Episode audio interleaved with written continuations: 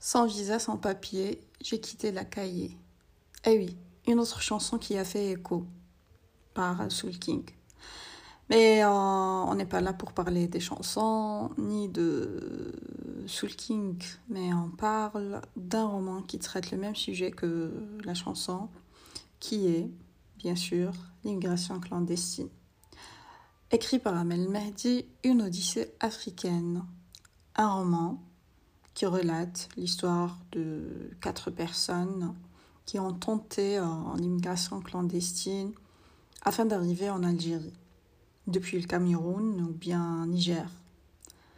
Euh, on se retrouve avec des histoires très touchantes, vraiment euh, douloureuses, puisqu'on apprend beaucoup sur euh, le sujet des immigrants et euh, la souffrance qu'ils endurent durant tout le voyage, ou bien au cours du voyage, et même si s'ils arrivent à destination dans, une, euh, dans un état plus ou moins normal, voilà.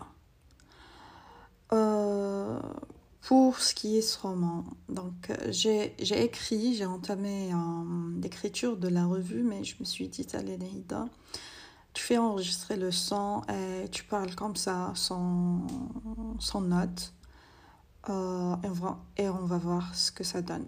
Bien sûr, vous, avez, vous aurez plusieurs E et A, et c'est tout à fait normal. Hein, donc voilà.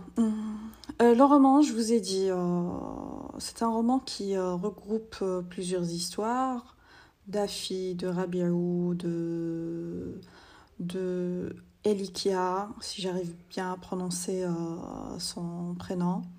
Ce sont des personnes, trois hommes et une femme. et à chaque fois, il y a une personne qui nous raconte son histoire avec l'immigration, avec la traversée qu'ils ont duré. Et euh, ce que j'ai aimé, c'est que leurs histoires ou bien leurs chemins se, se rencontrent.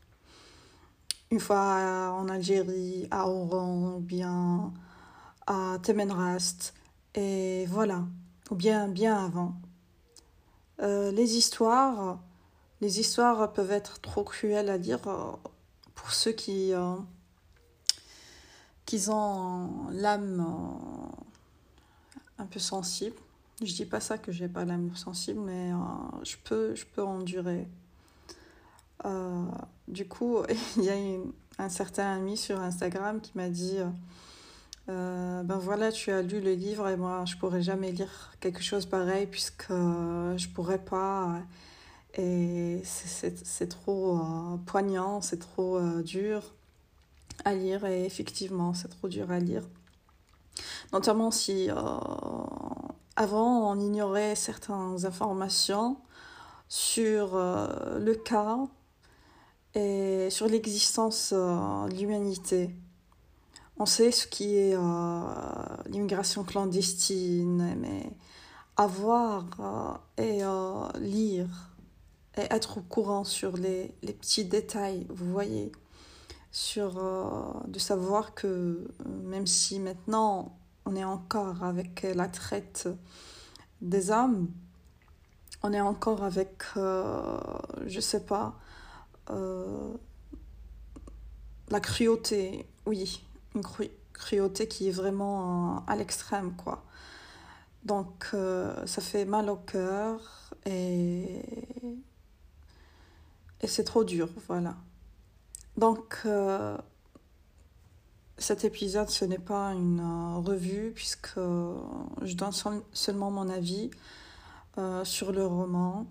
Et euh, voilà, on va, on va discuter sur certains points. Ce que j'ai appris de ce roman, que euh, les personnes tentent de, de s'immigrer clandestinement, faute d'argent, faute et euh, ce n'est pas faute d'argent puisque euh, là, pour, déjà pour euh, payer les passeurs, ils, ils payent des, des sommes vraiment énormes. Il y a certains qui, qui restent dans des villes lors de la traversée et travaillent pendant huit mois, hum, voire plus, pour payer les passeurs d'une place à une autre. Euh, déjà, vous imaginez, pour passer à Temenrest à Alger, il faut payer euh, je ne sais pas combien d'argent, vu pour, pour arriver à destination déjà du premier, en premier et en second, pour détourner les points de, des gendarmes et les points de contrôle, quoi. Voilà. Euh, le roman m'a informé sur cette immigration depuis euh, les villes, les pays plutôt qui sont au sud de l'Algérie, comme euh, Niger et le Cameroun. Et voilà, il, pour les Camerounais, ils traversent un certain fleuve dans des bateaux, je ne sais pas ce que ce sont des bateaux, j'ai oublié le nom qu'ils ont utilisé. Euh, et voilà, sur ce, cette, je sais pas comment ils l'ont appelé, disons cette bateau, ce bateau plutôt, pardon, euh, il y a des milliers de personnes qui tentent, qui tentent le voyage.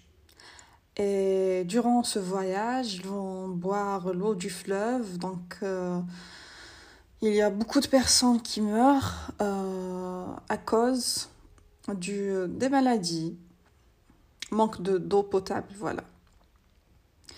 Puis, euh, ils tentent le désert. Et on connaît euh, ce qui est le désert. Le Sahara, c'est trop dur à traverser. notamment s'ils commencent à, à faire de longues marches sous le soleil, etc., etc., etc. On connaît ce que c'est. Autre chose, une fois arrivé à Alger, ou bien en Algérie plutôt, pardon, euh, il y a certaines personnes qui tentent de passer en, Libye, d'autres qui tentent de passer par le Maroc. Libye, ils vont prendre le large. Le Maroc, euh, ils vont passer en Espagne par, euh, un certain un certain chemin, je dirais. Donc, euh, mais là, ce que on apprend, c'est qu'en Libye, une fois en Libye, il y a certaines personnes, certains passeurs, qui vont payer, ou bien ils vont plutôt, c'est pas payer, mais ils vont vendre leurs propres frères pour des Libyens. Ces derniers, ils vont les utiliser comme des esclaves. Euh, on connaît tous que la Libye est euh, dans une euh, guerre sans fin. Donc, ils vont les utiliser comme des esclaves. Et ça, j'étais vraiment choquée de l'apprendre. J'étais vraiment choquée par la cruauté de un, de vendre un humain. Et là, l'auteur déjà, lorsqu'elle écrit, elle relate l'histoire d'un certain qui a été vendu. Si je me rappelle très bien, il dit, nous étions vendus comme des objets. Et là, j'ai, laissé le livre à part, de côté. J'ai dit astaghfirullah et j'ai pris euh, un grand souffle, quoi. Je pouvais pas terminer la lecture. D'autres qui tentent de passer au Maroc, on a un certain passage qui décrit aussi comment les, les gardes marocains et espagnols traitent les immigrants. Ils les chassent carrément avec leurs chiens, ils les tabassent, les frappent, les tuent même. Euh, moi, je dis pas que ils vont pas surveiller leurs frontières, ça je le dis pas. Mais il y a quand même, on devrait euh, respecter l'âme humaine. Ça de côté, d'un autre côté. En ce qui concerne l'Algérie, c'est vrai que j'ai parlé sur les Libyens et les Marocains, Espagnols même. Ce qui est pour les Algériens, et bien sûr, tout l'État connaît qu'il y a l'exode l'immigration, ça, et vous pouvez chercher sur Internet, il y a plusieurs, plusieurs nombres, des chiffres colossaux. Euh, hier déjà, j'ai fait une petite recherche et j'ai dit, euh, waouh, euh, beaucoup de monde qui tente de franchir les frontières algériennes et qui y arrive. Pourquoi? Parce qu'il y a certains qui acceptent l'argent et font passer les, les gens. bien sûr. Donc, en ce qui concerne l'Algérie, de 1, euh, il est noté qu'il y a Africa Town entre euh, et Sammar. C'est un grand, comment dire, bidonville, allez, euh, où euh, les Africains se regroupent et cherchent du travail dans la ville, etc., s'ils trouvent du travail. Déjà, j'ai noté que euh, ils peuvent trouver à, à ils peuvent, peuvent travailler dans les villes du sud, ils peuvent travailler aussi ici euh, dans des chantiers, mais euh, ils sont vraiment très mal payés de 1 et de 2, ils sont les Algériens n'acceptent pas de leur louer leur appart bien des maisons, même si ces personnes, à la fin, ils vont avoir des papiers, même, même avec des papiers et même avec euh, de l'argent, euh, on refuse de leur louer des appartes. Donc, ils sont obligés de vivre dans des hangars. Et voilà. Ça, c'est de 1. C'est la première note.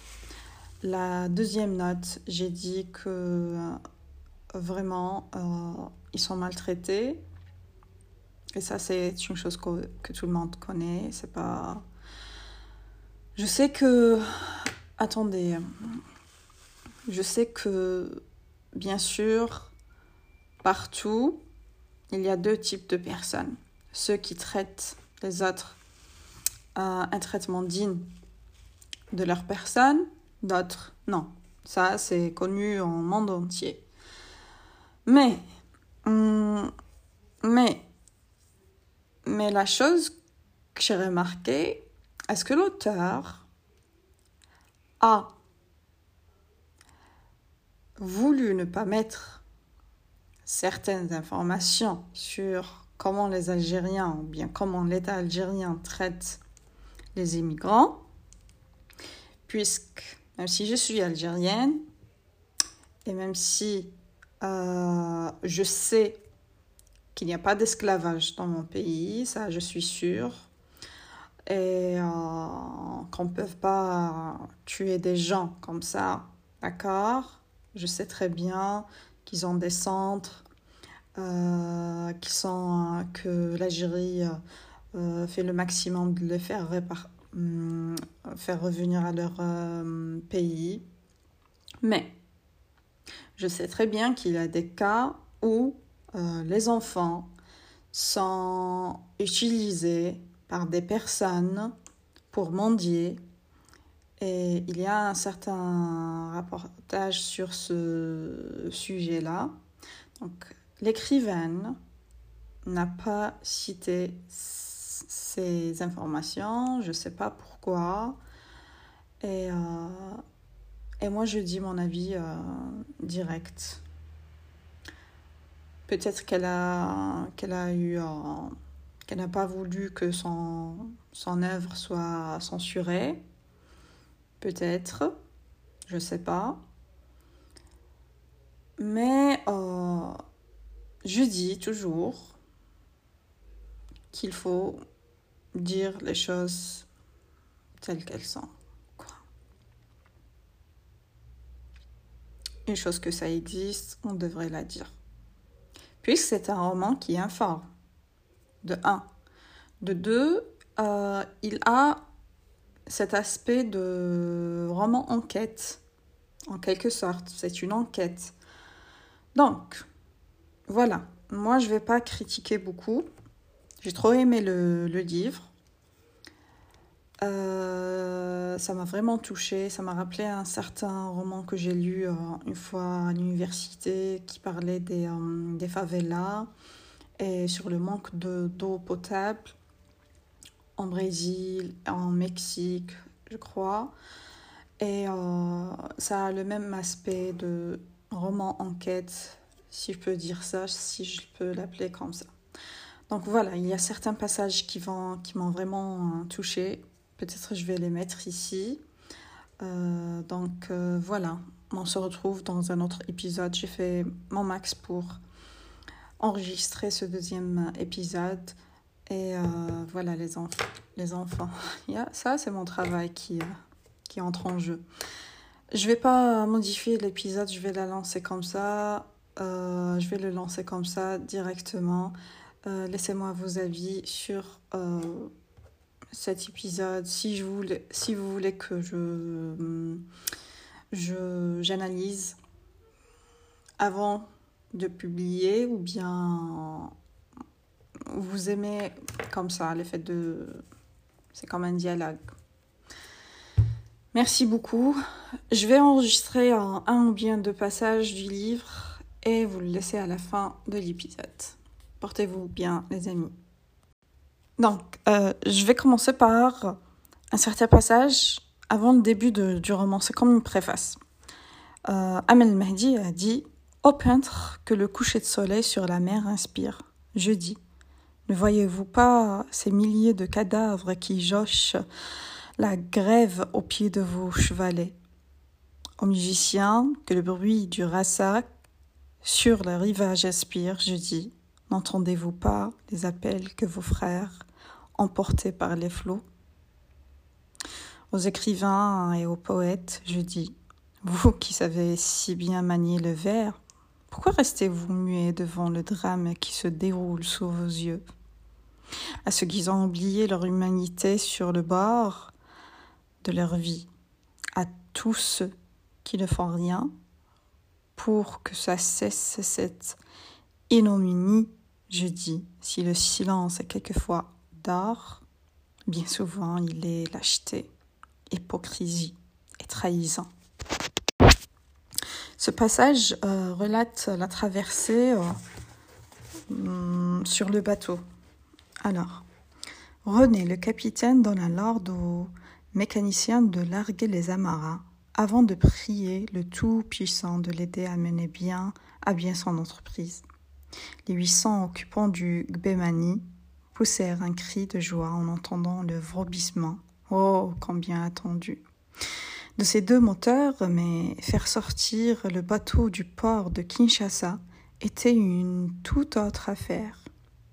N'obéissant à aucune, loi ou réglementation de mouillage et d'amarrage, les bateaux s'entassent les uns derrière les autres dans une belle pagaille au gré de leurs arrivées dans le port. Coincés au milieu de, dizaines d'autres bâtiments, il fallait tous le savoir faire et la débrouille de l'équipage pour dégager les cent mètres du long du Gbemani, de leur faire gagner le large. Un grand câble placé sur chaque flanc du navire, puis tendu à l'extrême, permettait de le faire virer vers la direction souhaitée. Une manœuvre périleuse que le capitaine appréhendait plus que tout.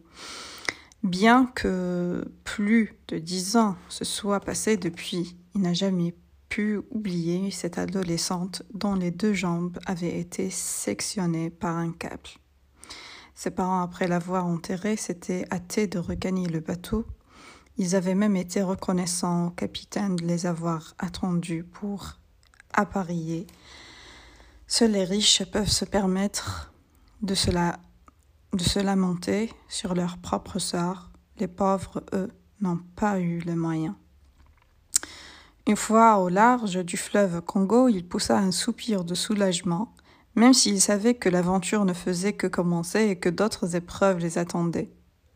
Bientôt, deux péniches virent s'amarrer à couple Ogbemani, portant le nombre de passagers à 1700. Ils atteignirent Agadez à la tombée de la nuit.